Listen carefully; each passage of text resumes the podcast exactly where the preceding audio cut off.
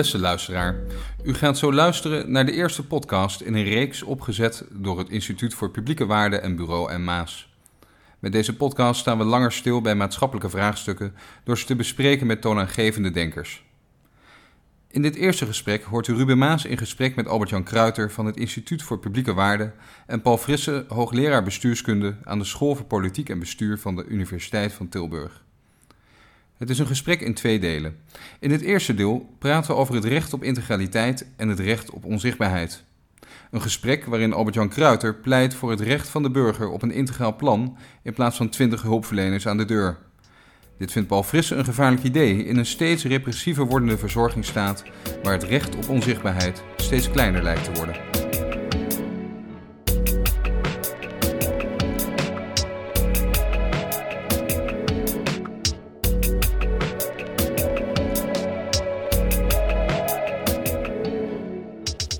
Albert-Jan, kan jij een voorbeeld geven ehm, waarin je duidelijk kan maken dat het belangrijk is dat mensen zichtbaar zijn voor de overheid?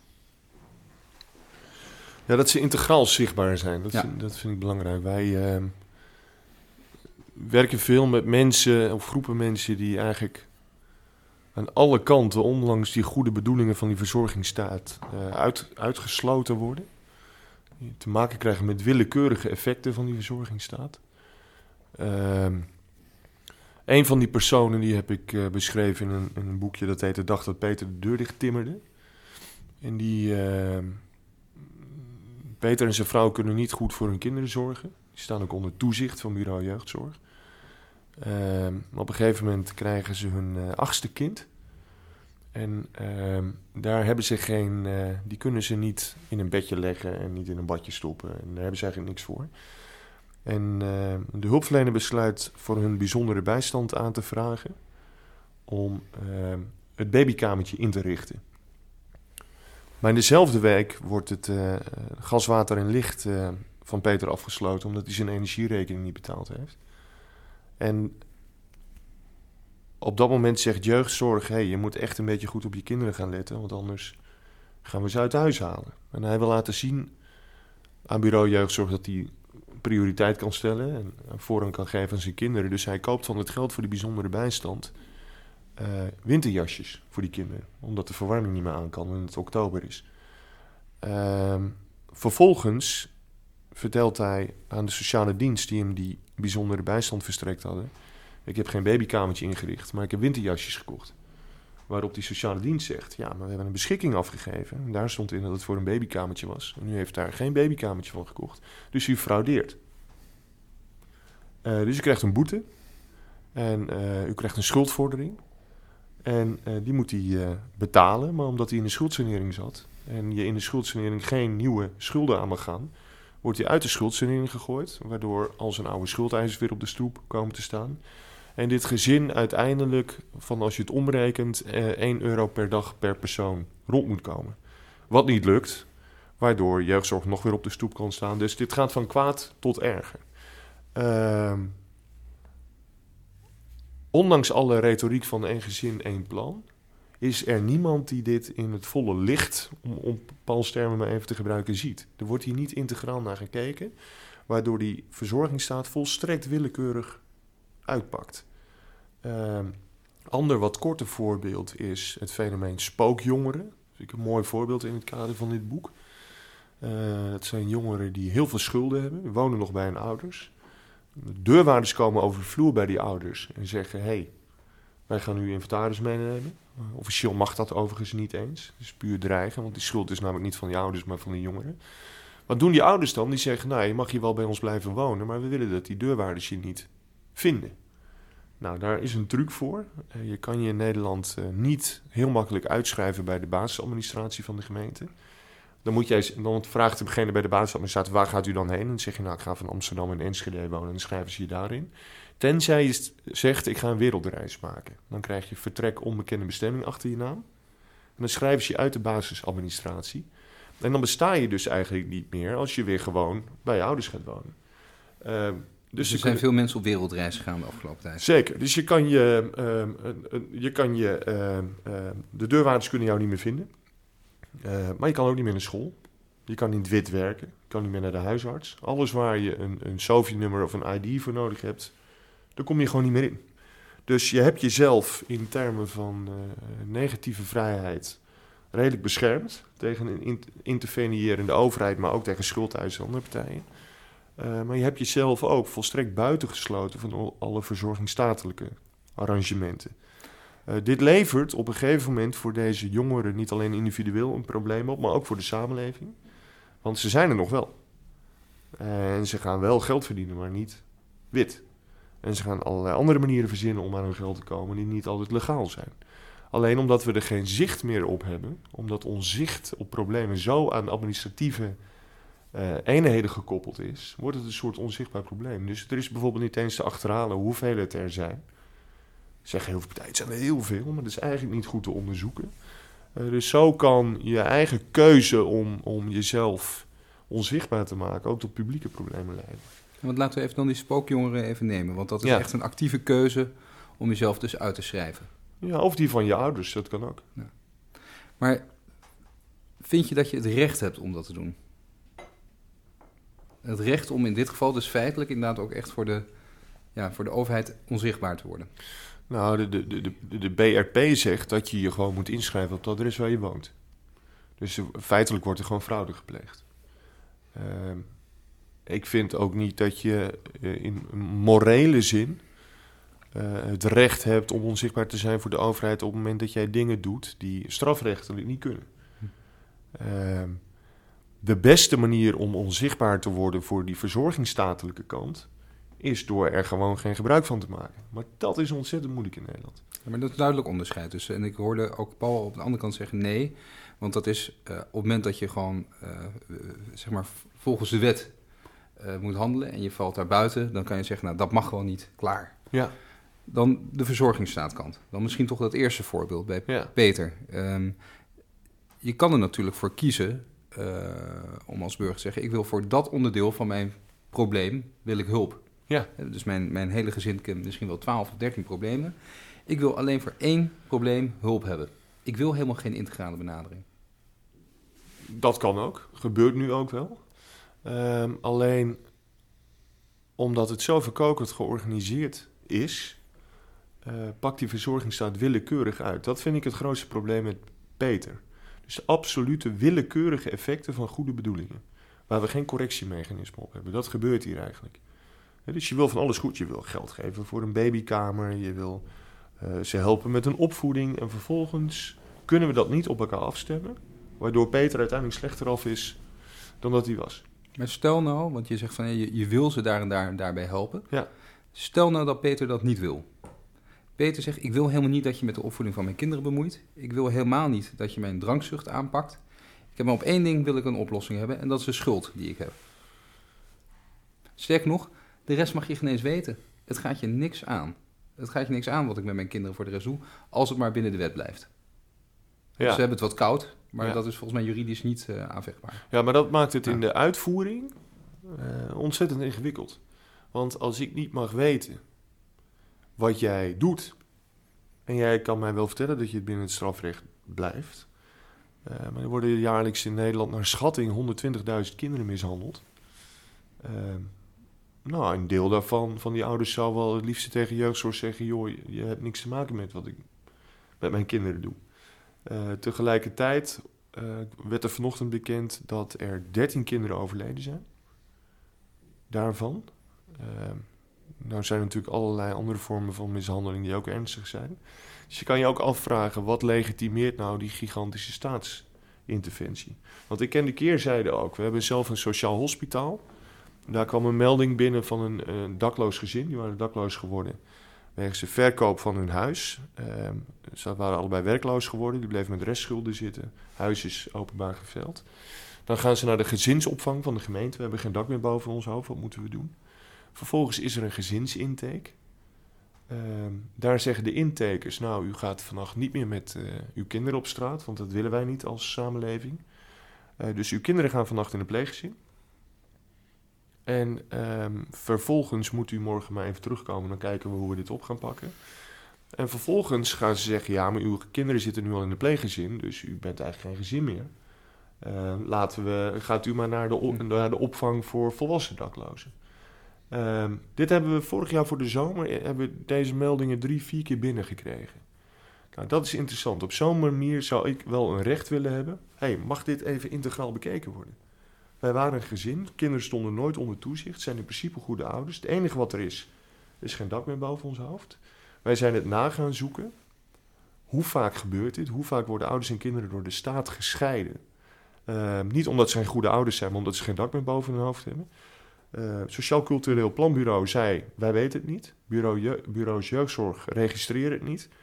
Ehm, en toch gebeurt het. En niemand Ja. weet hoe vaak dat gebeurt. Dus daar zou op zulk, dit soort fronten zou je zelfs zeggen... hé, hey, daar wil ik wel wat meer openheid en transparantie en kennis hebben... om die absolute willekeur, die, waar hier eigenlijk sprake van is, om die te voorkomen.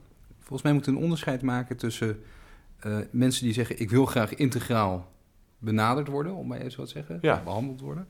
En mensen die zeggen: van, Ik wil dat eigenlijk niet. Ik heb Ja. liever niet dat de staat hier iets van weet. Dat gaat ze ook helemaal niks aan. Wat vind jij daarvan, Paul? Zou, heb je het recht, in dit geval om nog even het voorbeeld van Peter te houden, dat hij zegt: van, Nou, ik wil graag op één van mijn twaalf problemen in mijn gezin wil ik hulp hebben en die andere elf gaat je niks aan. Nou, we moeten een onderscheid maken tussen eh, wat ik een meer algemeen, principieel filosofische zin vind van het recht dat mensen hebben op geheimen en om dingen verborgen te houden. En daarbij geldt eh, het principe dat eh, zolang je eh, niet in strijd komt met de wet of in strijd komt met, met strafrecht, dat je dan de- het recht hebt om dingen geheim te houden, althans niet te vertellen. Dit klinkt als ja. In principiële zin, ja. Alleen, eh, wat natuurlijk het grote probleem van die verzorgingsstaat is, is dat die ehm, met alle beste bedoelingen een zeer omvangrijk geheel van eisen, regels, beleidsregels enzovoort heeft gemaakt. Dat het je niet is toegestaan om dingen te verzwijgen, wil je in aanmerking komen voor voorz- voorziening X. En wat er vervolgens gaat optreden, is dat eh, die verzorgingsstaat in zijn regelingen zo precies en zo eh, uitgewerkt is geworden, zo gedetailleerd, dat hij zich in de concrete uitwerking op individueel persoonsniveau, ja, dan gaan er allerlei contradicties ontstaan. En de oplossing daarvoor is eh, het verruimen eh, van de discretionaire besluitvormingsbevoegdheid van ambtenaren in die uitvoering, eh, of maatschappelijke organisaties in die uitvoering.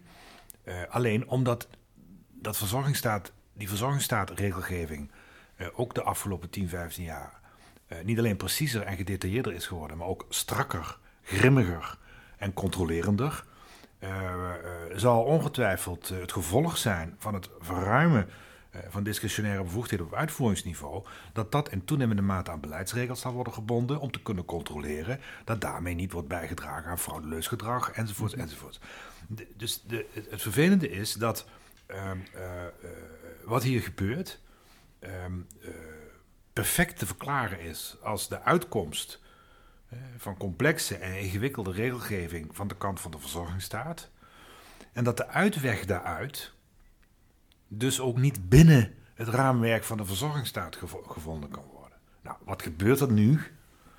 Is eh, afhankelijk van de gemeente, afhankelijk van de politieke meerderheid, worden er ruimtes gecreëerd voor mensen, voor organisaties, voor clubs, voor ambtenaren, om hier wat gemakkelijker en vrijer mee om te gaan. Eh, eh, Veel van het werk wat het Instituut voor Publieke Waarde doet, is daar een voorbeeld van.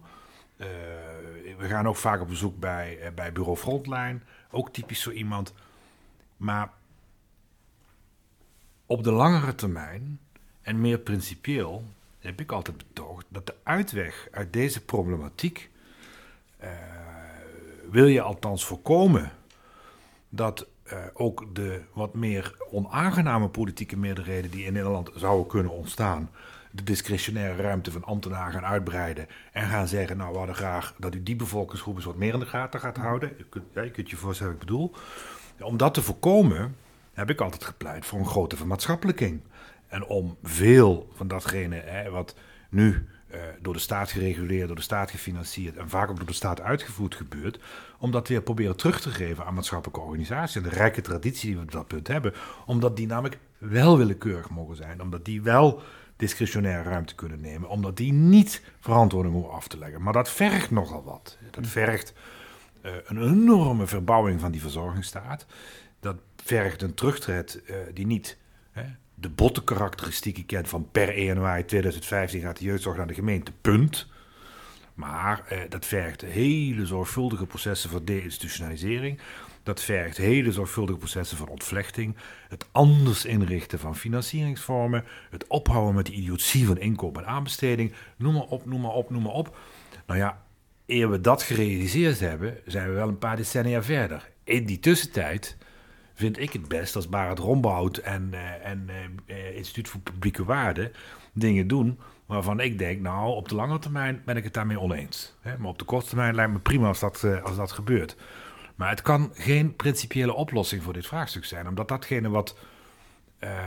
wat, wat de verzorgingsstaat wil juist wel integraal zijn. En omdat die integraal wil zijn, gaat die contradictare effecten sorteren. En dan betekent dat als je aanmerkt over de schuldhulpverlening, betekent dat dat automatisch negatieve implicaties heeft voor allerlei andere voorzieningen. Ja, dat is hetzelfde als die, eh, eh, dat als jij maar een klein stukje stijgt in je inkomen, dat je dan allerlei aanspraken uh, verliest. Dat je dus een, een beloning krijgt op toon van slecht gedrag, zoals, zoals de verzorgingsstaat, maar ook de, nou eenmaal de inherente logica heeft, dat hij de neiging heeft om geld te zetten bij een problematiek.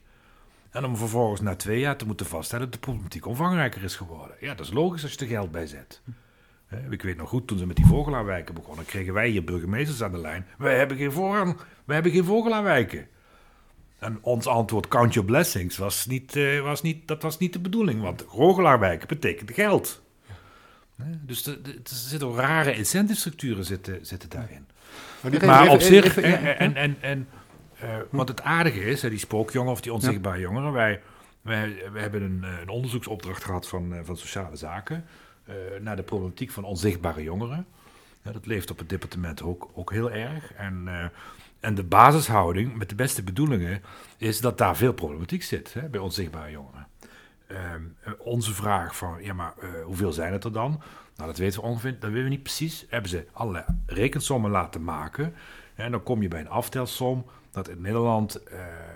De, en de onzichtbaarheid heeft betrekking op de aanwezigheid van deze jongeren in de administratieve systemen van de verzorgingsstaat. Want ze zitten wel allemaal in de, in de, persoons, eh, de, in de GBA. Hè? Nou ja, dan kun je het aftellen. En dan heb je op een gegeven moment heb je 60.000 over. Nou ja, die zitten thuis, denken we. Wat kan dat zijn? Nou, dat kan zijn uh, een meisje dat thuis zit te wachten op de prins op het witte paard. En verder geen onderwijs volgt, geen werk heeft, geen uitkering heeft, enzovoort. Of de 23-jarige jongen die nog bij moeders thuis woont en de hele dag zit te gamen. Mijn vraag, altijd mijn vraag, so what? Wat is het probleem eigenlijk? Ja, maar wij weten in Nederland dat als je twee jaar lang niet in een integratietraject zit, dat je dan al in de toekomst uh, uh, geen werk zult krijgen. Dus je wordt een probleem. Ik zeg, maar het gaat over volwassenen. Nee, het gaat over jongeren. Ik zeg, maar ze zijn boven de 18. Ja, maar in Nederland ben je tot je 27ste jongeren. Ik zeg, tot je 27ste jongeren? Het is een raar idee. Je mag stemmen, je mag rijden. Het strafrecht is wel nog een beetje uitgesteld, maar pas op je 23e ben je strafrechtelijk verantwoordelijk. Zeg maar, je bent tot je 27e jongere. Dat is toch gewoon. Mensen hebben toch het fundamentele recht hè, om gewoon uh, onbekend te zijn met alle voorzieningen van de verzorgingsstaat. Dat zou een probleem kunnen zijn. Nou, als ze die, dat onderzoek, die opdracht hadden verstrekt aan een andere club, die waren gaan zoeken. En die waren begonnen met te zeggen, grote problemen. We moeten aan de voorkant komen. We moeten integrale benadering ontwikkelen. Want hè, wij weten, statistisch, dat van die 60.000 er wellicht 10.000 zullen zijn die ooit in de problemen zullen komen. En het zou goed zijn als gemeenten achteraan gingen. Ze wilden dus ook van die supervisiebijeenkomsten in het land organiseren, om dan met gemeentelijke ambtenaren te gaan overleggen wat daaraan te doen. En ze waren dus buitengewoon boos dat wij, uh, want wij hebben dus vervolgens een, een essay geschreven waar we begonnen zijn met uh, een beschrijving van Seeing Like a State van James Scott.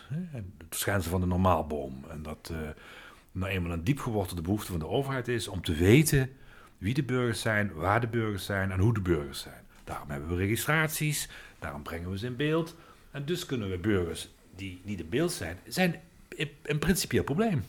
Ja, maar dat is interessant, hè? Want die, die, de, de, de, de jongeren waar Paul nu op duidt, dat was een groep van naar schatting 120.000 geloof ik, die zijn inderdaad niet zichtbaar. Die gaan dus niet naar school, ze hebben geen werk en ze hebben geen uitkering. Dus zegt de sta- verzorgingsstaat, ze zijn onzichtbaar. Eh, de jongeren waar ik het over had, die, daar, ja, die kunnen hun schulden niet terugbetalen. Die schrijven zich dus ook echt uit bij het GBA. Dus die zijn vanwege die rechtsstatelijke kant schrijven ze zich uit. Dat is interessant. Dat vind ik, die laatste groep vind ik problematischer. Omdat je juist in het kader van eh, die negatieve vrijheid daar rare dingen doet. Die andere grote groep, ja, die kunnen inderdaad gewoon thuis zitten. Maar je kan het ook omdraaien. De, de, de, de, die verzorgingsstaat gaat raar redeneren. Laten we als het voorbeeld van het passend onderwijs nemen. eh daar is nogal wat aan de hand. Er zitten naar schatting op, op dit moment ongeveer 10.000 jongeren thuis. Eh, die hadden ooit het recht op onderwijs.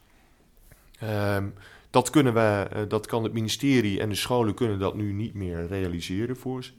Dus wat doet het ministerie op, op dit moment? Die gaat hun ontheffen van hun leerplicht. Dus je had een recht op onderwijs. Daar hield niet iedereen zich aan. Toen heeft de staat een leerplicht ingevoerd.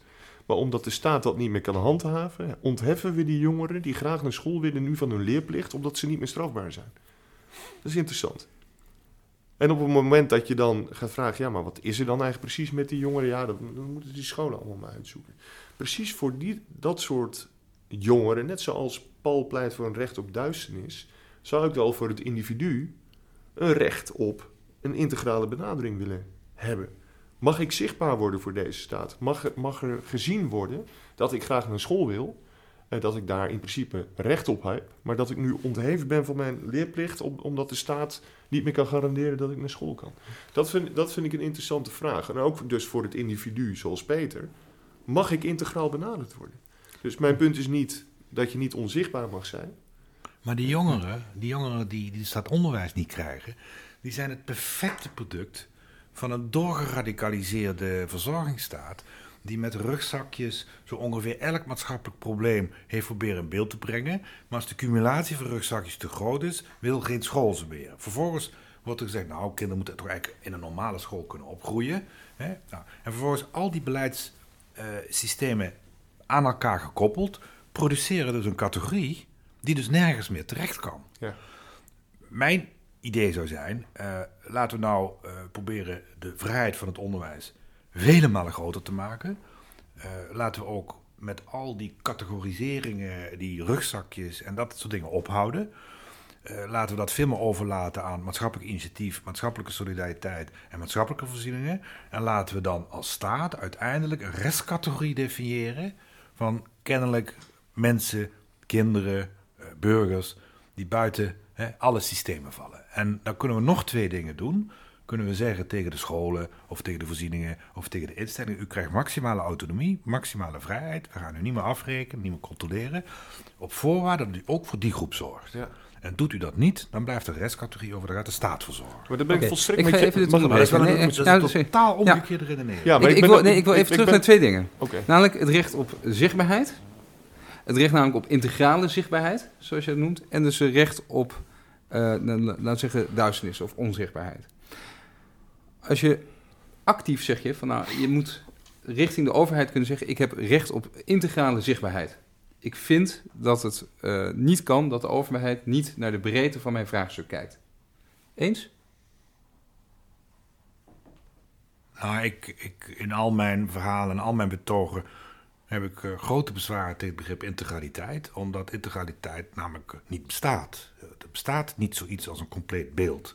En integraliteit heb ik tot nu toe alleen maar zien zich ontwikkelen als het dominant verklaren van één specifiek gezichtspunt. Kun je ook doen, kun je zeggen, nou, de, de- het dominante gezichtspunt hier hè, is de behoefte aan bepaalde soorten zorg. Nou, dan gaan we gewoon daarvan eh, mensen behandelen, behandelen. Maar recht op integraliteit, dat is een heel raar, dat is een heel rare uitdrukking, want dat suggereert dat er zoiets als samenhang bestaat. Hè? Ja. Advies Maar wel, er zit een samenhang in de zin van wat je net zei, dat eh, de verzorgingsstaat een soort eh volgordelijkheid soms ook zoekt. En zegt van nou oké, als je dit probleem hebt, dan moet je ook aan die voorwaarden voldoen en ook aan die voorwaarden en dan moet je ook hier aan meewerken. Daar zit wel een soort streven Van, eh, zit je in de schuldenproblematiek, dat is goed, maar dan willen we ook weten hoe je verder met je kinderen omgaat. Willen we ook weten, daar zit een soort streven naar een volledig beeld te krijgen. Ja, daar heb ik me ook altijd tegen verzet, tegen dat streven. Maar, Maar als- de andere, de andere zorg is dat als je dat, volledige beelden Ja. zijn volstrekt illusoir, omdat je nooit alles van iedereen kunt weten en omdat mensen ook geen integrale persoonlijkheden zijn. de andere kant is dat je, als je het niet doet, het risico loopt dat je maar één probleempje oplost, terwijl Ja. aan de andere kant het probleem groter wordt. Ja, dat is de tragiek van de verzorgingsstaat. Het is onoplosbaar. maar Dus ik- dat betekent nog steeds dat je dat is dus wel ook- oplosbaar, ja. maar moet je willekeur introduceren. En ik hou, ik hou niet van een staat die willekeurig is. nou, maar dit Dus- is ook willekeur nu. Hè? Dus de, de- voor, voor Peter... Dit is onbedoeld. Dat Ja. is iets anders dan willekeur. Nou, het, in zijn onbedoelde effect is het willekeurig. Het is geen actieve willekeur zoals een tiran vroeger. Het is een milde despotisme. Het is een, onwil, het is een willekeurig effect van goede bedoelingen. En ik denk dat je om de negatieve vrijheid van Peter te beschermen... en al die willekeurige interventies achter zijn voordeur... eh, een halt toe zou kunnen willen roepen... zou Peter moeten kunnen Wie zeggen... zou dat willen? Want eh, er is bijvoorbeeld, er is nu speelt de discussie dat eh, een, een, mevrouw belt naar de gemeente die zegt: ik heb een, mijn zoon heeft een probleem met zijn huiswerk. Ja. En die ambtenaar vanuit de decentralisaties vraagt: eh, oké, maar en hoe zit het daar dan mee? En hoe, hoe gaat het verder met je kind? En, en heb je nog meer kinderen? Ben je getrouwd? Niet getrouwd? Die vrouw die begint zich nu ook af te vragen: zeg, welke ambtenaar vraagt dit nou precies? En wat doet hij met deze informatie? Ja. Ambtenaar weet zelf ook nog niet precies wat hij met die informatie moet doen. Ja. Dus er is op de een of andere manier, maak je dus zo'n gezin steeds zichtbaarder. Ja. Komen er ook opvattingen binnen Ja. zo'n gemeente misschien Ja. wel over zo iemand. Daarom denk die ik dat... best eh, negatieve consequenties kan hebben voor deze mevrouw. Die had maar één vraag. Kan iemand mij helpen met huiswerk voor mijn kind? Ja, en daarom denk ik dat het recht op duisternis ook gepaard moet gaan met een recht op zichtbaarheid. Dus het wordt geen plicht tot integraliteit. Ik leg het ook bewust bij Peter neer, dat recht. Hij hoeft er geen gebruik van te maken, maar hij kan er gebruik van maken als hij dat wil. Wat er nu gebeurt met één gezin, één plan en zelfredzaamheidsmatrices Ja. en participatieladders, waar we in getallen gaan uitdrukken hoe zelfredzaam mensen zijn. Allemaal om juist te zorgen dat die verzorgingsstaat niet hoeft te interveneren. Het zijn allemaal uitsluitingscategorieën. Daar is die overheid dit actief aan het nastreven. Dat deel ik volstrekt met Paul. Maar Paul, wat wordt de impact op het moment dat ik ervoor kies om niet aanspraak te maken op een integrale beoordeling? Dus ik ben Peter en ik zeg, eh, u, u biedt mij de mogelijkheid aan als gemeente voor een integrale benadering, maar ik kies daar niet voor. Nou, dat is prima. Nou, maar wat, wat denk je dat er in de praktijk gebeurt? Nou ja, er zullen allerlei eh, ongelukken gebeuren. Er zullen allerlei onbedoelde effecten optreden. Systemen zullen met elkaar botsen. Ja, dat is nou eenmaal het gevolg van de enorme complexiteit en dichtheid van, van arrangementen die we gecreëerd hebben met, die- met die verzorgingsstaat. Dat is ook niks. Dat is geen samenzwering of, of, of, of een soort eh, intentiekritiek op die verzorgingsstaat. Nee, dat is de, dat is de niet altijd bedoelde, maar in ieder geval onvermijdelijke uitkomst van dat type arrangementen en regelingen. Denk je dat Dus het in een geaccepteerd wereld- wordt? in een Denk je dat het geaccepteerd wordt als ik zou zeggen, in deze verzorgingsstaat, eh, leuk, ik wil niet zo'n integrale benadering. Dat wordt helemaal niet geaccepteerd, geen sprake van. Dus? Sprake van, omdat die allemaal, ze zijn allemaal, hè, eh, eh, zowel vanuit opvattingen over professionaliteit, als vanuit opvattingen over eh, hoe kunnen wij onze, onze aanspraak of onze, onze voorzieningen zo effectief en zo efficiënt mogelijk eh, aanbieden, als vanuit eh, eigen ideologie is bij iedereen in dat domein een streven aanwezig om zo volledig mogelijk, zo integraal mogelijk te acteren. Alleen dat kan niet. Tenzij je zegt, voor gezin X wijzen wij iemand aan die zelf op zoek gaat naar een zodanig gunstige uitwerking van al die arrangementen bij elkaar, dat het voor Peter in kwestie de beste uitweg heeft. Zo, wij- als je kijkt naar de geschiedenis van de sociale dienst, hè, eh, er zijn prachtige documentaires door de VPRO over gemaakt, decennia geleden, hadden wij een sociale dienst in gemeente, waarbij de bijstandsmaatschappelijk werker een op de HBO, sociale academie, opgeleide professional was, die samen met de cliënt op zoek ging naar een zo gunstig mogelijke uitwerking van de voorzieningen, de uitkeringen en de verstrekkingen van de gemeente. Daar hebben wij beleidsmatig en politiek gestuurd bewust een einde aan gemaakt. Want wij vonden namelijk niet dat die bijstandsmaatschappelijk werker voor de cliënt moest werken. Wij vonden dat die bijstandsmaatschappelijk werker voor de gemeente moest werken. En dus fraude moest bestrijden en andere. We hebben dat ook, we hebben technologie ingevoerd. En wat we ook hebben gedaan is gezegd: nee, de bijstandsmaatschappelijk werker is niet meer een HBO-opgeleide sociale academie-klant. Hè. Kon er ook nog allerlei interessante dingen aan toevoegen met geitenwolle sokken en linksgeoriënteerd enzovoort. Nee, dan maken we een MEAO-opgeleide administratieve medewerker van, die de logica van het systeem gaat toepassen.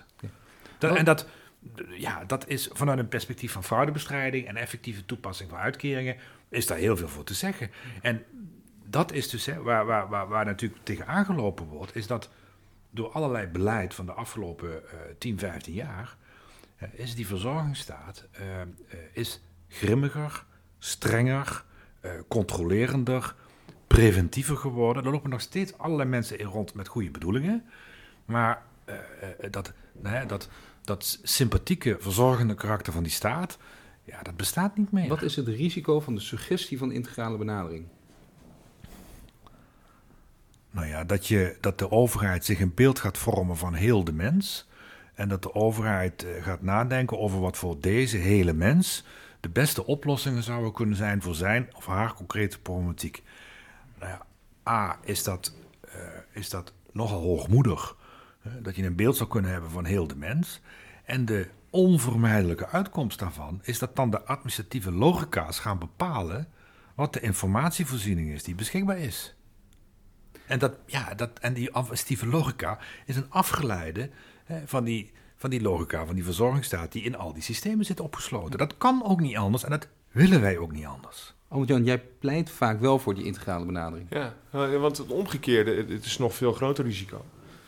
Dus ons record is nu één man waar 48 verschillende instellingen zich mee bezig hielden. Ja, maar dan moet je een einde aan de feminisering maken. Als je integrale benaderingen wil, hè, 24, uur per, 24 uur per dag, 7 dagen per week. Hè, die hele sector wordt bevolkt door parttime werkende vrouwen. Ja, als je integraliteit wil, moet je daar een einde aan maken. Ja, dan moet je dus de, de, de persoon hebben die 70 uur per week beschikbaar is voor een gezin.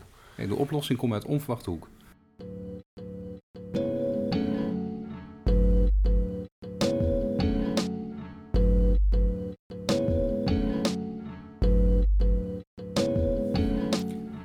Luisterde naar het eerste deel van het gesprek dat Ruben Maas voerde met Albert-Jan Kruiter en Paul Frisse. In deel 2 onderzoeken we alternatieven voor de verzorgingsstaat die burgers te zichtbaar maakt, maar waarin de burgers die de verzorgingsstaat het hardst nodig hebben vaak onzichtbaar blijven.